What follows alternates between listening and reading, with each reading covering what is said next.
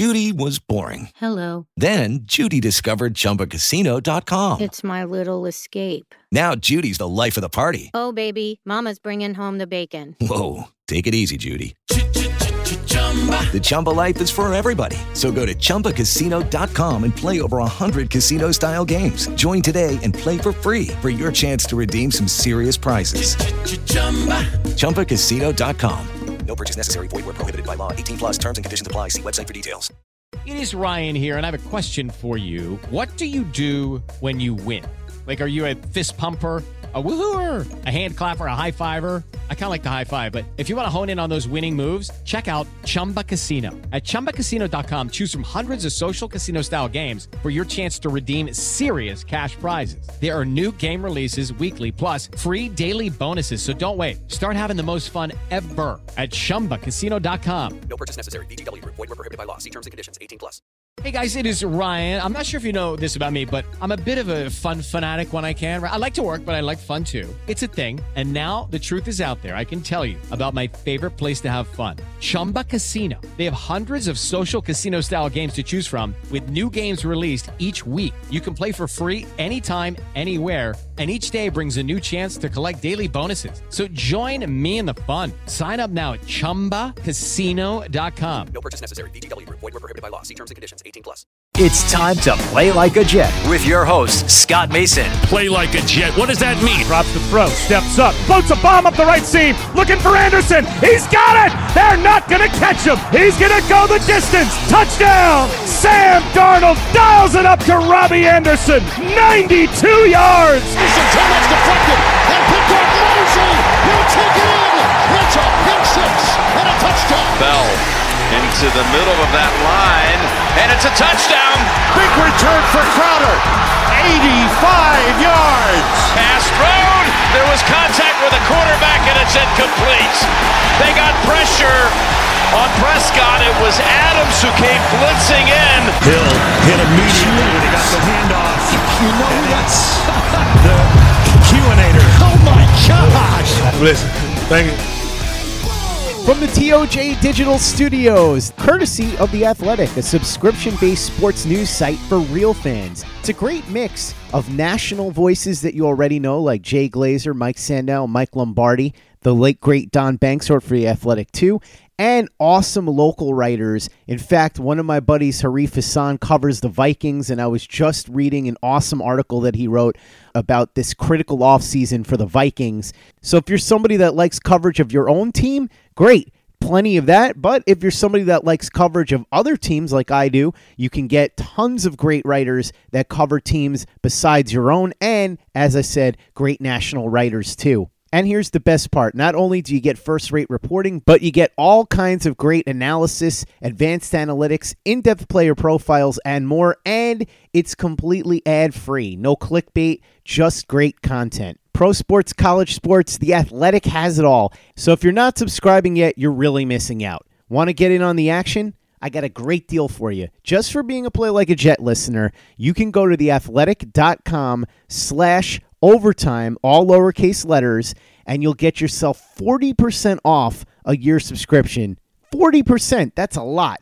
Go to theathletic.com slash overtime, all lowercase letters, and get all of this fantastic sports coverage in the athletic for 40% off today. This is Play Like a Jet. My name is Scott Mason. You can follow me on Twitter at Play Like a Jet One, and I am joined for midweek with Manish by the beat reporter and columnist covering the New York Jets for the New York Daily News, Manish Mehta. We're doing it a day early today because we've got Clayton Smarslock coming on tomorrow for a report from Mobile, Alabama at the Senior Bowl and Senior Bowl practices. So, really looking forward to that. But today, we're going to look back on the Rex Ryan era. This is part two of this series. Manish has a ton of fun stories from the Jets beat that we're going to get into over the next couple of weeks. Last week, we left off talking about the coaching staff that Rex Ryan picked and the fact that it was an interesting mix of guys that were already here on the existing staff and guys that Rex Ryan brought in with him from Baltimore. One of the guys on that staff was Sal Alosi, who is the strength and conditioning coach. And Manish, you mentioned the tripping incident with Sal Alosi, which we'll talk about later on, because obviously that's something where there's an entertaining story to tell. But I do want to talk about Mike Westhoff a little bit and just say that I'm with you. I really wish that he would have gotten an opportunity to be a head coach because I think he would have been an awesome head coach. As you said, a stigma against special teams coaches and I was hoping that John Harbaugh's success would open up the door for more. Up until now, it hadn't until Joe Judge got hired by the Giants. So there's a part of me that actually wants Joe Judge to succeed just so we get to see more special teams coordinators like Brant Boyer and like Darren Rizzi get an opportunity to be a head coach. But of course, I also hate the Giants. So the bigger part of me wants them to fail. So sorry, Joe Judge. I would like to see you do well, but you took the Giants job. So it is what it is. And then the other thing I wanted to talk about was Dennis Thurman because what a character this guy was. And there are a ton of stories about this in Collision Low Crossers. And we talked about this during our series on 2011 with the author of that book, Nicholas Dawidoff. And one of my favorite stories, Manish, is when the song Sounds of Silence by Simon and Garfunkel, one of the most famous songs of all time, was playing. And somehow there was a conversation that ensued where Nicholas Dawidoff talked about the song. And Dennis Thurman said he had never listened to the song. And he said, Come on, how could you have never listened to the song? And eventually he got Dennis Thurman to admit that he had heard of the song, but in the words of Dennis Thurman, he'd heard of it, but quote, I never actually went ahead and listened to it. So that's kind of what Dennis Thurman was about. And you also heard Jamaal Westerman on the show tell a funny Dennis Thurman story a couple of weeks ago where Jamaal would show up in 2009 when he was an undrafted free agent, still wearing his Rutgers stuff, trying to make the team. And Dennis Thurman cursed at him in a joking, playful way, saying, Don't you have anything other than Rutgers gear? We're getting tired of that. So he was certainly a character, one of those guys where if you talk to somebody that worked with him or was one of his players, you could get hours and hours worth of stories. But now I want to talk a little bit about the players, Manish, because Rex made it clear that he was going to remake the Jets in his image and he did that first with the coaching staff, and then he went out and made two major impact moves right off the bat in free agency. In fact, the folklore is that he was waiting on Bart Scott's steps as soon as midnight struck when free agency started. But he went out and he got his inside linebacker, Bart Scott, who had been one of his key guys in Baltimore. And then, of course, Jim Leonhard, the safety, who has now done a really great job in Wisconsin, and he's another one that Rex wanted because he had been one of his key guys on the defense in Baltimore. So right off the bat, Rex striking in free agency, bringing in two impact players and two guys that he knew he could trust. Yeah, Bart was uh, the guy that he really targeted, the guy that he wanted, because you know he knew Bart's leadership traits. Uh, he knew uh, that he was an emerging player, a guy who had really improved uh, under Rex uh, with the Ravens. You know, he wasn't a particularly highly touted player. He was undrafted for a reason. This isn't a guy who stood out in college, but he got better. He improved every year. Actually, made the Pro Bowl in uh, I don't I think it was 2006 uh, with the Ravens. Uh, you know, ascending young player, not, you know, guy in his prime. I don't know if he was young, but uh, you know, he was in his prime, and a guy that Rex believed could could really be the engine uh, of their defense uh, in terms of leadership, and and he was right. Uh, Bart was great uh, those first couple years. He installed an attitude.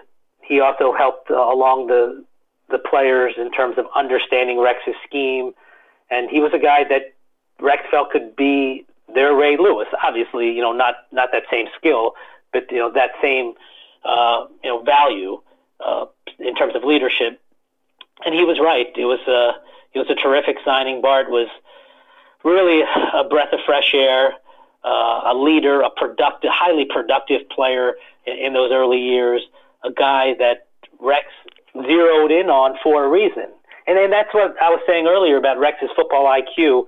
Uh, he knew which type of players he needed right away to, you know, again, to, to help the, the guys who hadn't played for Rex understand Rex's scheme, understand what Rex was all about, and also, by the way, play at a high level. And Bart fit that to a T. Uh, Jim Leonhard to me is one of the best stories, uh, you know, th- uh, of those 2009, 2010 teams. Uh, I, you know, I think he was five nine. If if you saw him in the locker room, you probably thought that he was a clubhouse guy or, uh, you know, an intern. He didn't look like a football player. He was. Uh, I think I was taller than him. Frankly, I think I saw I saw, I saw him eye to eye, literally. But he was such a smart player, such an instinctive player, uh, and you know, I could make a, a very solid case that that Jim Leonhard was the best athlete on the 2009 Jets, and people would say, "Well, that doesn't make any sense. How could you say that?"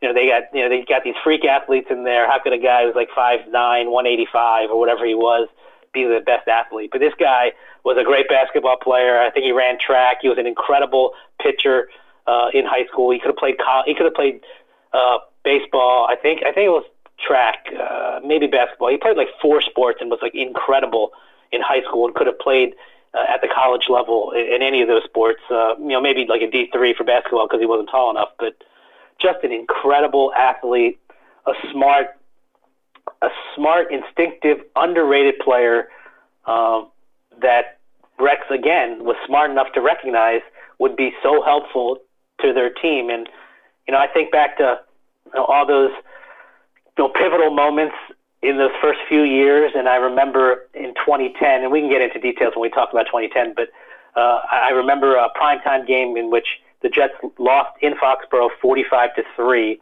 and a couple days earlier, Jim Leonhard got hurt in practice, and it kind of threw their whole defensive scheme out of whack, and uh, they didn't have enough time to adjust properly. And to this day, I don't know if the Jets would have won that game if Leonhard never got hurt. Uh, I believe it was on a Thursday or a Friday in practice if Leonhard was in that game, I don't know if they would have won the game, but I can assure you that they wouldn't have gotten blown out in the fashion that they did uh, because they just didn't have enough time to prepare without someone who was so invaluable. And then you saw about a month or so later the Jets go into Foxborough and beat the Patriots in the playoffs and, and avenge that loss. But uh, but just a just a a really valuable piece to this puzzle, and uh, Rex identifying both Bart and Jim Leonhard uh, was was crucial, you know, to, to set to getting things off on the right foot. Other key moves the Jets make a deal with the Philadelphia Eagles, sending a 2009 fifth round pick and a 2010 conditional draft pick for former Pro Bowler Lito Sheppard. So Rex gets a corner to help out with Darrelle Revis.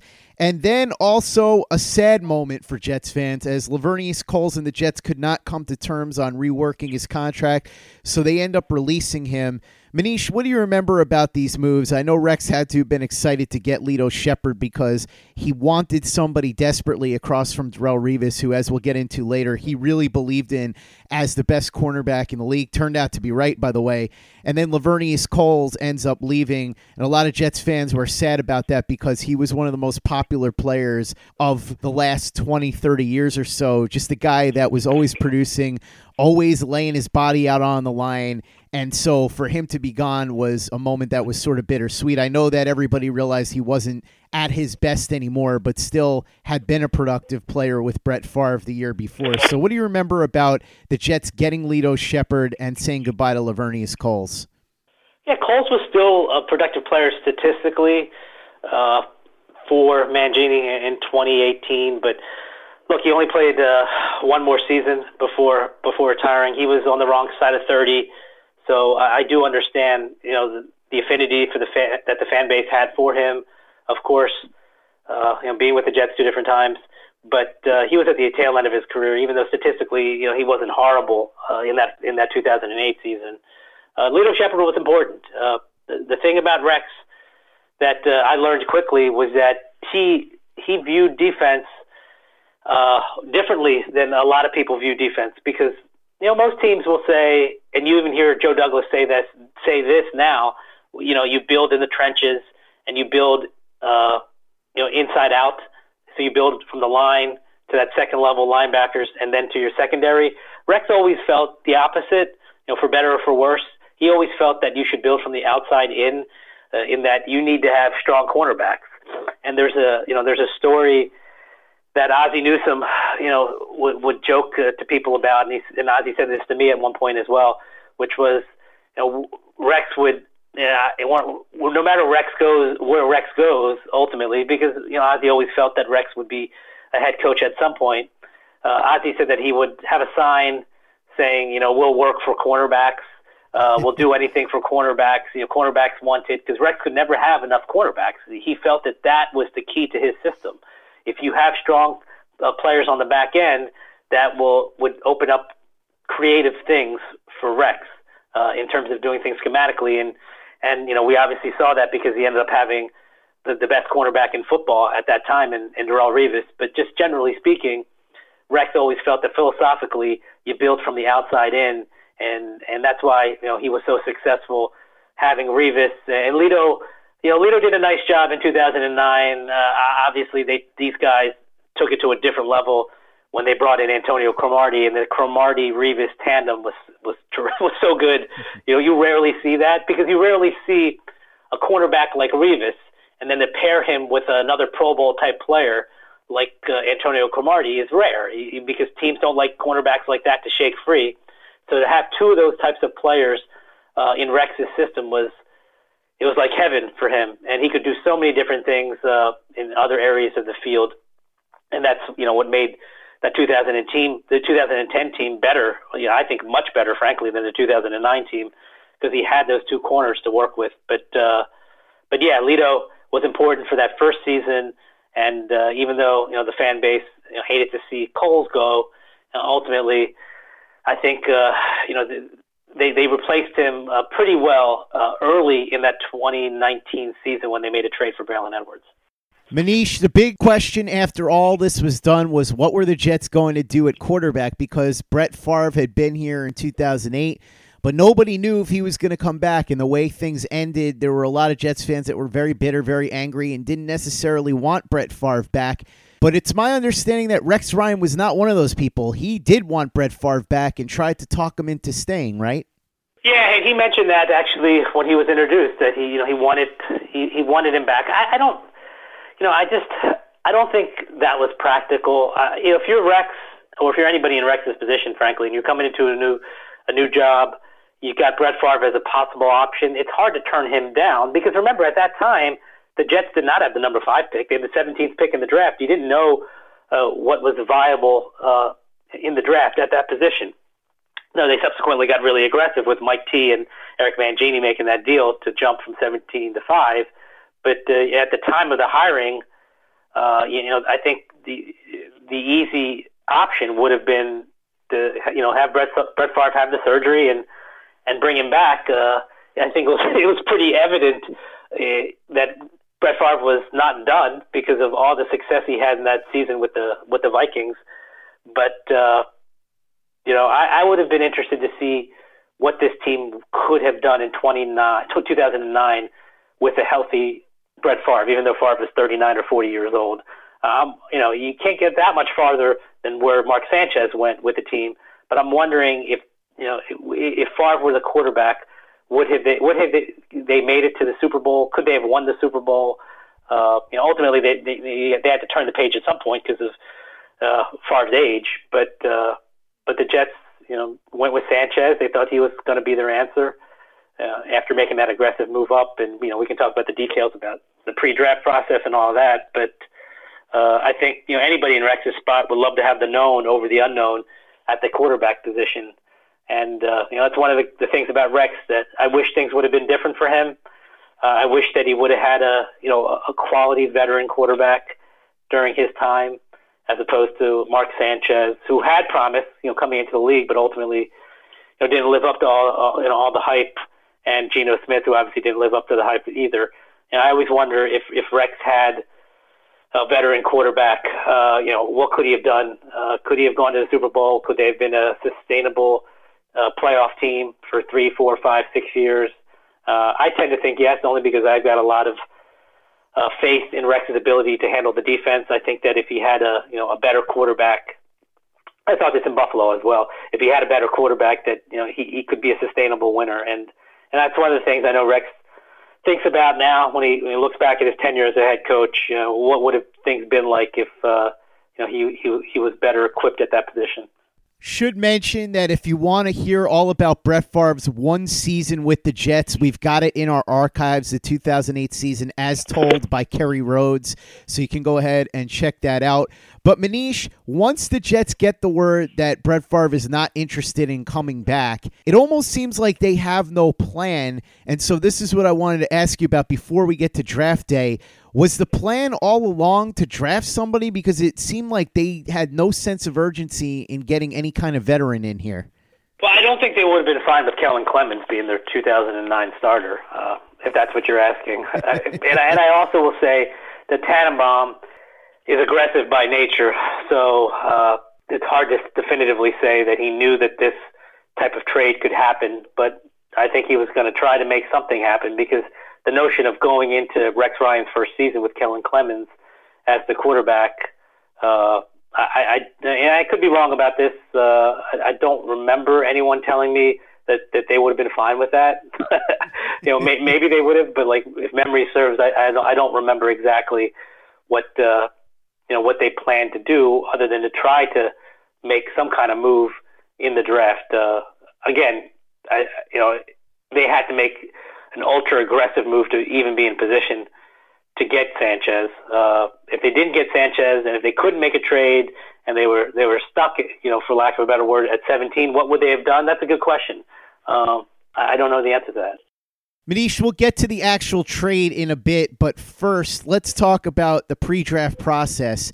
So Mark Sanchez was considered a guy that could go in the first round. There were some questions about him because he hadn't played that many games at USC.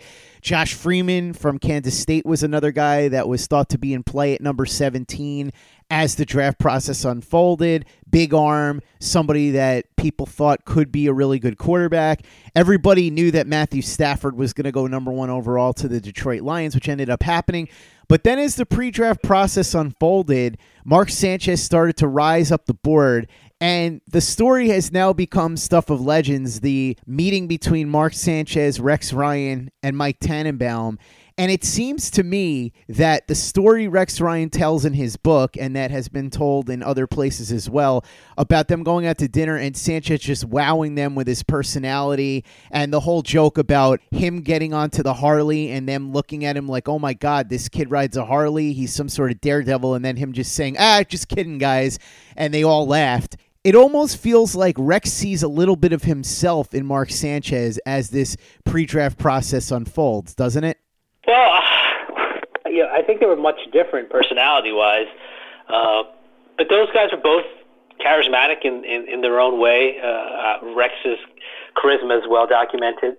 Uh, Sanchez has, you know, he he Mark is a very likable person. You know, I, I always felt him to be a very solid guy who is engaging and you know, look, he's a he's a he's a different guy in so many respects uh, now that he's you know uh, over 30, I think I don't even remember how old he is now, but uh, as opposed to right out of college. Uh, but he, you know, he's a very engaging kid. He you know he comes from a really good family, and uh, I think that the confidence that Sanchez uh, exuded at that time was very appealing to Rex. Uh, you know, you mentioned that Harley story. It's a great story. I think it's funny. Uh, I've always thought it was funny, and hearing hearing Rex retell the story and hearing Mark retell the story.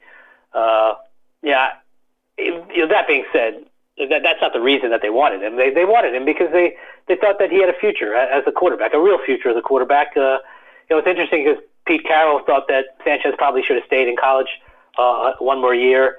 Uh, you know, in, in retrospect, perhaps you know that was the sound advice, but uh, you know, it's hard to argue with team success at least in that first year.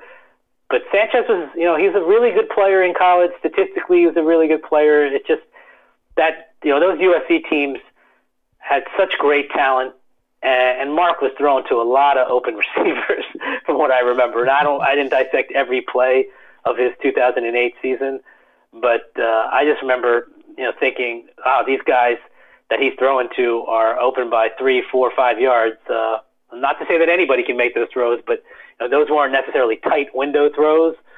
Uh, but he had uh, a lot of ability. He was a very young player at the time, and uh, yeah, I can see why Woody, Rex, Tannenbaum all, all fell in love with the guy. You know, they, they were hoping for a franchise quarterback, much like the Jets were hoping a couple years ago for a franchise quarterback. When you don't have one for such a long time, and the, when the franchise has uh, not had one for you know, such a long time, when you see a possibility in a guy, maybe you make more of it of it than what it actually is. Uh, or, you know, or, or maybe they saw Sanchez in the exact right light. Maybe Sanchez could, uh, you know, have been a star player uh, if circumstances were different. Uh, whether that means supporting cast or coaching, uh, whatever. I mean, there's a million factors. We'll never know the answer to it. Uh, I think that you know the biggest uh, drawback, I guess, maybe that's not the right word, but you know the biggest uh, criticism I'll, I'll have for Sanchez uh, was that I, I'm not sure he had the inner confidence that he, he needed to overcome some of those early obstacles. You know, I, I, I'm not saying that he wasn't confident in his own abilities. I just don't think that it was perhaps strong enough to overcome some of those those early challenges that he had in his career. Because you're always going to go through rough moments, and when you're in that type of environment, New York, it's such a crucible. Uh, everyone's looking at you. You know, he was the golden boy from the jump, and everything was dissected. You know where he was going. I remember a story one day. I don't remember if it was his rookie season or second season, but there was a story that he was out uh, with somebody at a Broadway play, and then I got a call from my editor asking if I could find out what play it was, so they could send a photographer out there. It was so ridiculous and over the top, and I just thought to myself, this is absurd from my perspective. I can't imagine what it is living that you know, as a as a young player, rookie player, second year player, uh, there was just so much on his shoulders. There was so much pressure on him, and, thankfully for him, he had a, such a great supporting cast on the field that first year and that second year, but specifically that first year where he didn't have to carry the load. But look, he's a New York Jets quarterback. He was a good-looking guy, a young guy, and there was so much attention on him, and. uh now, I can't help but wonder if he was in a different place, a different environment, um, you know, with a different set of circumstances in terms of people around him, whether his career would have turned out differently. I don't know if he would have ever, you know, become a Pro Bowler, but maybe he would, he would have found more success at a different place. Uh, again, uh, that's just me thinking out loud. But uh, but in that moment, in that pre-draft process, uh, yeah, he was excited. He was engaging, uh, and you know, the Jets fell in love with him. So once you fall in love with a player like that, you're going to do whatever it takes to try to move up and get him. And if you have Mike Tannenbaum's personality, in which you're super aggressive, if you love a guy, you're going to go up and you're going to try to get him. You know, you saw that a number of different times with Tannenbaum throughout his tenure. Uh, you saw that, uh, you know, a, a few years earlier when he traded up to be in position to draft Darrelle Revis, and that obviously worked out. So, uh, you know, I think when they went through that draft process, pre-draft process, and they realized that they liked the kid as much as they liked the player. Uh, at that point, I don't think there was any turning back. They were going to do what they needed to do to, to be in position to draft him. Hey, it's Kaley Cuoco for Priceline. Ready to go to your happy place for a happy price? Well, why didn't you say so? Just download the Priceline app right now and save up to 60% on hotels. So, whether it's Cousin Kevin's Kazoo concert in Kansas City, go Kevin, or Becky's Bachelorette Bash in Bermuda, you never have to miss a trip ever again. So, download the Priceline app today. Your savings are waiting. Go to your happy place for a happy price. Go to your happy price, Priceline. With LuckyLand Slots, you can get lucky just about anywhere. Dearly beloved, we are gathered here today to. Has anyone seen the bride and groom? Sorry, sorry, we're here. We were getting lucky in the limo and we lost track of time. No, Lucky Land Casino, with cash prizes that add up quicker than a guest registry. In that case, I pronounce you lucky. Play for free at LuckyLandSlots.com. Daily bonuses are waiting. No purchase necessary. Void where prohibited by law. 18 plus. Terms and conditions apply. See website for details. Lucky Land Casino asking people, "What's the weirdest place you've gotten lucky?" Lucky in line at the deli, I guess. Aha, in my dentist's office. More than once, actually. Do I have to say? Yes, you do. In the car before my kids' PTA meeting. Really? Yes. Excuse me, what's the weirdest place you've gotten lucky? I never win and tell. Well, there you have it. You can get lucky anywhere playing at LuckyLandSlots.com. Play for free right now. Are you feeling lucky? No purchase necessary. Void where prohibited by law. 18 plus. Terms and conditions apply. See website for details.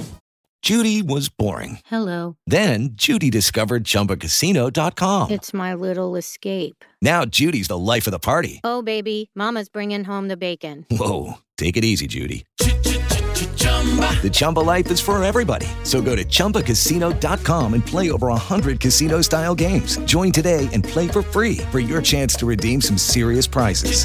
Chumba. ChumbaCasino.com. No purchase necessary. Void where prohibited by law. 18 plus terms and conditions apply. See website for details. Play like a Jet. Play like a Jet. Before we get to the actual trade that landed Mark Sanchez on the Jets, and boy, was there an interesting story about this.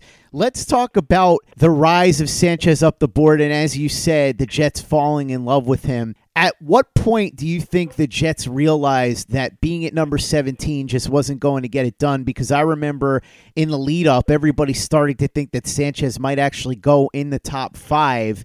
Did the Jets come to the realization that they were going to have to pull something off? And did they start putting the wheels in motion in their minds of, okay, what can we do to go up higher, go up to the top five, and find a way to get this guy? Is that what they had decided that they wanted to try to do? Well, they knew that Sanchez was not going to drop to 17, and and obviously, if you looked at the teams in the top five, top seven or so, uh, there's an obvious relationship between Mike Tannenbaum and Eric Mangini. You know, as we said earlier, look, these guys are, are legitimately friends, and so there's an obvious trading partner there. Uh, look, I don't believe that there were substan- you know, serious talks months in advance. This wasn't uh, a Jets Colts situation with uh, with uh, them moving up a couple years ago to be in position to draft a quarterback uh, that ultimately became Sam Darnold. It wasn't like that. I just think that you know things get heated a lot closer to the draft, uh, and they certainly got heated a lot closer to the draft back then. So it, it wasn't as if uh, you know there were details being hashed out oh, a month earlier. I think this was much more of a let's as we get closer. I mean, obviously there's conversations that go on prior to that about would you be amenable to moving the pick? Yeah, sure we would, but you know we would probably need this or that. But those are loose conversations and conversations that teams have frequently. But I don't think things got really heated until much closer, until days days before the draft. So, uh, you know, when you have a relationship like Mangini and Tannenbaum had, I think you can you can strike a deal pretty quickly because you kind of know what each other likes, especially given the fact that Mangini just came from the Jets, so he already, he already knew that personnel inside and out. So when you want to try to cherry pick players, if you're Mangini in a potential trade, you know which guys you like and which guys uh, you know might not make make sense for what you're trying to build. Just you know, just as it, as we talked about Bart Scott coming to the Jets with Rex Ryan to establish the Rex Ryan culture. I think it was equally important for Eric Mangini to have some of his guys, you know, guys that he coached uh, in New York to to help him as he started off with the Browns. So uh, I, I think a deal, you know, in this particular circumstance, uh, can come together pretty quickly, just given these weird dynamics at play and given uh, Eric Mangini's familiarity with that roster. Let's talk about those weird dynamics because the way that the circumstances unfolded was crazy. Eric Mangini, after getting fired by the Jets, winds up in Cleveland as their head coach. And now the Jets are looking to get into the top five. And like you said, Cleveland's sitting there at number five. And so I guess this is a situation where it's a good thing that Mangini and Tannenbaum remain close friends because if they weren't, I can't imagine that a deal would have ever gotten done. And by the way, this was not the only deal, nor the only major deal that would get done between the Jets and Browns this particular season. And we'll get to the other one later on. But here's where, as you said, knowing what Eric Mangini likes comes into play because when you read the specifics of the deal back now, it boggles your mind that the Jets were able to move up for this price. They gave up Kenyon Coleman, who was a backup defensive end, Abram Elam, and Brett Ratliff, who had been a third string quarterback, along with their 17th pick and their second rounder to move up from 17 to 5. You tell somebody right now that they're going to try and move up from 17 to 5 in the 2020 NFL draft and they're going to tell you it's going to cost a king's ransom. This is nothing close to a king's ransom. So clearly, the fact that Mangini had an affinity for some of his former players really helped out the Jets here. Talk to me a little bit about what you remember about this whole process of the trade coming together. Well, I remember thinking that the Jets ripped the Browns off that was my initial reaction. Uh, and look, I, full disclosure, I hadn't really examined and and studied Mark Sanchez uh, throughout his college career. I just did my work in the run up to the draft, like you know I typically do. I don't profess to be a college football expert, but I did think at the time that Sanchez was a coveted quarterback and a, a potential franchise quarterback, and and you're right to to give up, you know, to give up a one and a two, and then three, let, let's you know, inconsequential players. To be honest with you, uh, to move that um, uh, amount of spots is really a, stroke of genius by Mike Tannenbaum. You can never get away with doing something like that. Now you'd have to give up you know, future ones and. And I and I don't really understand what Mangini was doing, to be honest with you. I, I don't quite understand uh, why he valued those particular players uh, like he did. But uh, hey, you know, if you're if you're the Jets and you're Tannenbaum, you know, you're not going to complain. You're just you're going to make the offer, and if the guy accepts it, you say thank you very much, and hopefully, uh, hopefully things work out for the Browns. But that's not really your concern. Uh, I, I just thought it was a terrific deal uh, on paper at the time, and you know, I, don't remember what those draft picks turned into. Uh, for Cleveland. But uh, you know, Sanchez didn't turn out to be a star player, but he did win four road playoff games, or was a part of four teams that won four road playoff games, and had you know his fair share of of good moments early in his career. So uh, you know, maybe it wasn't uh, you know as lopsided as I initially believed, and what most people initially believed. But uh, you know, in that moment, you got to give Tannenbaum so much credit for being able to give his new head coach uh, a potential franchise quarterback without giving up a king's ransom. It's funny you should mention that you're not sure what those draft picks turned into, Manish, because I can tell you right now the Browns traded down a second time. Tampa jumped up to grab Josh Freeman, who we mentioned before, the quarterback from Kansas State. And so at number 21, they grabbed Alex Mack, who turned out to be a Pro Bowl center. So pretty good pick there. And then with the other pick that they got from the Jets, number 50 overall, they got Mohamed Massaquoi, the wide receiver from Georgia. He didn't do that much. So the second rounder didn't really pan out, but that first rounder, Alex Mack, was a really good one. And Eric Mangini once again showing his eye for talent. By the way, that wasn't the only move that the Jets were going to make on draft day. It wasn't quite as splashy, but to open up the second day of the draft, which began with the third round, Mike Tannenbaum dealt the Jets' third, fourth, and seventh rounders to the Lions for their third round pick, which was the first one in the third round. And they grabbed Shonn Greene, the running back out of Iowa. Shonn Greene had his moments. We all remember that big play against the New England Patriots in the 2011 AFC Championship game. But I suppose the thinking at the time was that Thomas Jones was getting older, his contract was pretty expensive, and they were going to have to deal with that. So this was sort of a proactive move to grab Thomas Jones' successor, right? Yes, absolutely. They thought he'd be a bruiser. They thought he'd be uh, a guy who would ultimately take over as the lead back. Uh, that didn't happen, and, and Thomas Jones, uh, he, the, he wouldn't go away. He was he was such a good player at, at a at a later stage of his career. He was obviously a pedigree player. I, I believe he was a top five pick by the Cardinals back in the day, and he kind of one of those late bloomers where you know he became so effective for them, and they had that nice one-two punch. But but uh, Shonn Greene didn't really, you know, he never really lived up to what uh, what the Jets thought he would be. He did have a couple 1,000 yard seasons, uh, you know, later a few years down the road, but you know, never really never really that bell cow that they envisioned. Uh, and his career really petered out pretty quickly. Uh, you know, after the after his rookie contract, he ended up going to Tennessee for a couple of years, and and then retired before he was 30, I believe. And uh, I don't know if he played in any other leagues, but uh, but yeah, that was their thinking. You know, to get that bruiser, it was a really interesting draft in that they only had three picks. That's so unusual. Mm-hmm. It was uh, an interesting philosophy at the time in, in the organization because there is a quality versus quantity discrepancy or disagreement uh, in philosophy. uh, for example, you know, Terry Bradway, you know, former GM, then had been a trusted advisor and scout for uh, Mike Tannenbaum. After Tannenbaum took over as the GM, uh, Bradway always believed in the quantity over quality approach, which is what the, the Patriots do, for example. Bill Belichick loves to take as many stabs, uh, you know, at the draft as possible and take as many swings at the plate as you can. And if you have more swings, you have more opportunities to land uh, the right players.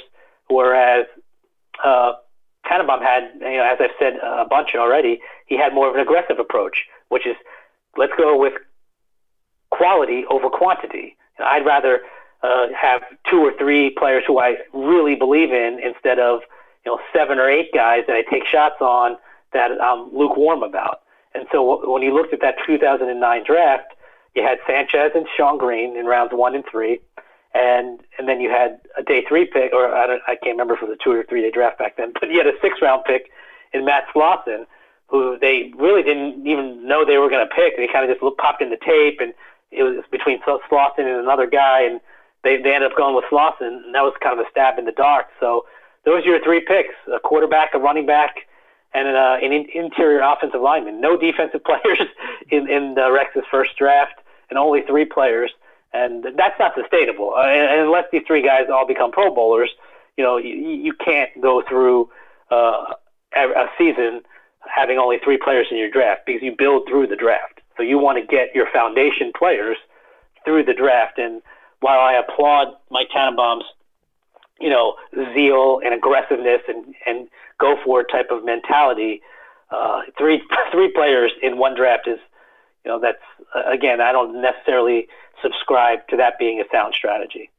Matt Slauson, strangely enough, ended up becoming one of the best offensive linemen that the Jets drafted over the last 10 years. And not to throw any shade on Matt Slauson, who is a perfectly acceptable offensive lineman, but that should tell you a lot about why the Jets are where they are right now because that is the level of investment that they've been making in the offensive line. Slauson in the sixth round, who turned out to be a serviceable starter. But I think, as you said, when you look back at this draft, the tale here is all the deals that Tannenbaum made and all the aggressive, bold moves. He traded a pick for Lito Sheppard. He traded all those picks to go up and get Mark Sanchez. He traded all the picks to go up and get Shonn Greene. He was putting all his eggs in one basket and Manish, I guess, as we're going to find out later on, and as you already know if you followed the Jets at the time, this was very much a riverboat gambler strategy by Tannenbaum. And while it looked good early on, ultimately it ended up blowing up in his face a bit. It did. Uh, again, I don't think that's a sustainable approach. Uh, in the short term, it can work, it's possible, but uh, it, it's not something that can can uh, propel you for you know an extended amount of time. And even when we discussed the following season's draft, there was only four players in that draft. So you're talking about only seven players drafted in Rex Ryan's first two seasons. Uh, you know, you need a you need more picks. Uh, you need a, a better foundation if you want to be good and play at a very high level as a team for a very long time. And the idea of having only seven draft picks in in the first two years, uh, you know that that leaves little margin for error. And when you look at the players that the Jets got in those first two years, those first seven players, how many of them were foundation players? Uh, one, maybe two. Mike Tannenbaum's strategy certainly risky, and it would get riskier as we're going to see later on in this series. Not safe at all the way that you would want to play it with your family or with yourself if you're looking to protect yourself, which is where SimpliSafe comes in. If there's a break in, SimpliSafe uses real video evidence to give police an eyewitness account of the crime, and that means police dispatch up to 350% faster than for a normal burglar alarm. Outdoor cameras and doorbells alert you when anyone's approaching your home. Entry motion and glass break sensors guard the inside, and SimpliSafe protects your home from fires, water damage, and carbon monoxide poisoning with 24 hour a day, 7 day a week monitoring by live security professionals. Protect your home with SimpliSafe. Go to simplisafe.com slash overtime today and get free shipping on your order plus a 60-day money-back guarantee. That's simplisafe.com slash overtime to save on home security today. simplisafe.com slash overtime. Manish, thanks for coming on for part two of this series looking back at the Rex Ryan era, all the great stories from that time period, and we've got so many more to tell, including tons that Manish has never told before. So, some real exclusives you're going to hear on the podcast over the next couple of weeks. In the meantime, make sure that you check out our recent podcasts, including Jamaal Westerman talking about the experience firsthand of going through all the off-season workouts and drills and combines and everything that leads up to these players going to the NFL. You can hear about his journey that started with an injury at the end of his season at Rutgers and a surgery that he needed to have all the way up through getting to the Jets as an undrafted free agent. A unique opportunity to hear a firsthand story like that, so don't miss it if you haven't checked it out yet. Answered some really cool mailbag questions over the weekend with the very big deal Chris Nimbley including whether or not the Jets should consider using the transition tag on Robbie Anderson, what they should do about Jamal Adams, and some fun non football questions too, including a little bit about pizza and television shows. What constitutes real pizza, and what are some of our favorite shows that we're watching right now? So if you missed those, or even part one of the Sam Darnold project with Michael Nania, which we released yesterday. We're going through all 26 starts of Sam Darnold's career. Michael watched every single play, came up with a grade for each game. He's got his criteria, and then we go through each game, hit the highs and lows, and explain the grading system and what was different in each game that led to that particular grade. It's a really fun project. We covered the first three games of Sam Darnold's career yesterday. We're going to do more next week. And then tomorrow, of course, don't miss Clayton Smarslock's report from Mobile, Alabama and the Senior Bowl because we are going to have some exclusive content there talking about some of the big prospects that you should be keeping your eye on for the New York Jets in April because as we know, this draft is going to play a huge part in where this team goes over the next couple of years. If you haven't had a chance to give us a five star review on iTunes, please go ahead and do that. If you're a fan of the show and you're looking for an easy way to help out, that's the perfect way to do it. It doesn't take you much time, it doesn't cost you any money, but it does a lot for us. So if you could do that for us, we'd really appreciate it. Make sure you're reading Manish in the New York Daily News. He'll be back next week for part three of our series looking back at the Rex Ryan era with some never before told stories. And for the latest and greatest in New York Jets podcasts, you know where to go. It's Turn on the Jets Digital and turnonthejets.com. Hey guys, it is Ryan. I'm not sure if you know this about me, but I'm a bit of a fun fanatic when I can. I like to work, but I like fun too. It's a thing. And now the truth is out there. I can tell you about my favorite place to have fun Chumba Casino. They have hundreds of social casino style games to choose from, with new games released each week. You can play for free anytime, anywhere and each day brings a new chance to collect daily bonuses. So join me in the fun. Sign up now at ChumbaCasino.com. No purchase necessary. VGW. Void were prohibited by law. See terms and conditions. 18 plus. It is Ryan here, and I have a question for you. What do you do when you win? Like, are you a fist pumper? A woohooer, a hand clapper, a high fiver. I kind of like the high five, but if you want to hone in on those winning moves, check out Chumba Casino. At ChumbaCasino.com, choose from hundreds of social casino style games for your chance to redeem serious cash prizes. There are new game releases weekly, plus free daily bonuses. So don't wait. Start having the most fun ever at ChumbaCasino.com. No purchase necessary. VGW. Void were prohibited by law. See terms and conditions. 18 plus. Okay, round two. Name something that's not boring. A laundry? Ooh, a book club. Computer solitaire, huh? Ah, oh, sorry. We were looking for Chumba Casino. That's right. ChumbaCasino.com has over 100 casino style games. Join today and play for free for your chance to redeem some serious prizes. ChumbaCasino.com. No purchase necessary. Full prohibited by law. 18 plus terms and conditions apply. See website for details. Step into the world of power, loyalty, and luck. I'm going to make him an offer he can't refuse. With family, cannolis, and spins mean everything. Now, you want to get mixed up in the family business. Introducing The Godfather at ChumbaCasino.com. Test your luck in the shadowy world of The Godfather slot. Someday, I will call upon you to do a service for me. Play The Godfather now at ChumbaCasino.com. Welcome to the family. No purchase necessary. VGW Group. Void where prohibited by law. 18 plus. Terms and conditions apply.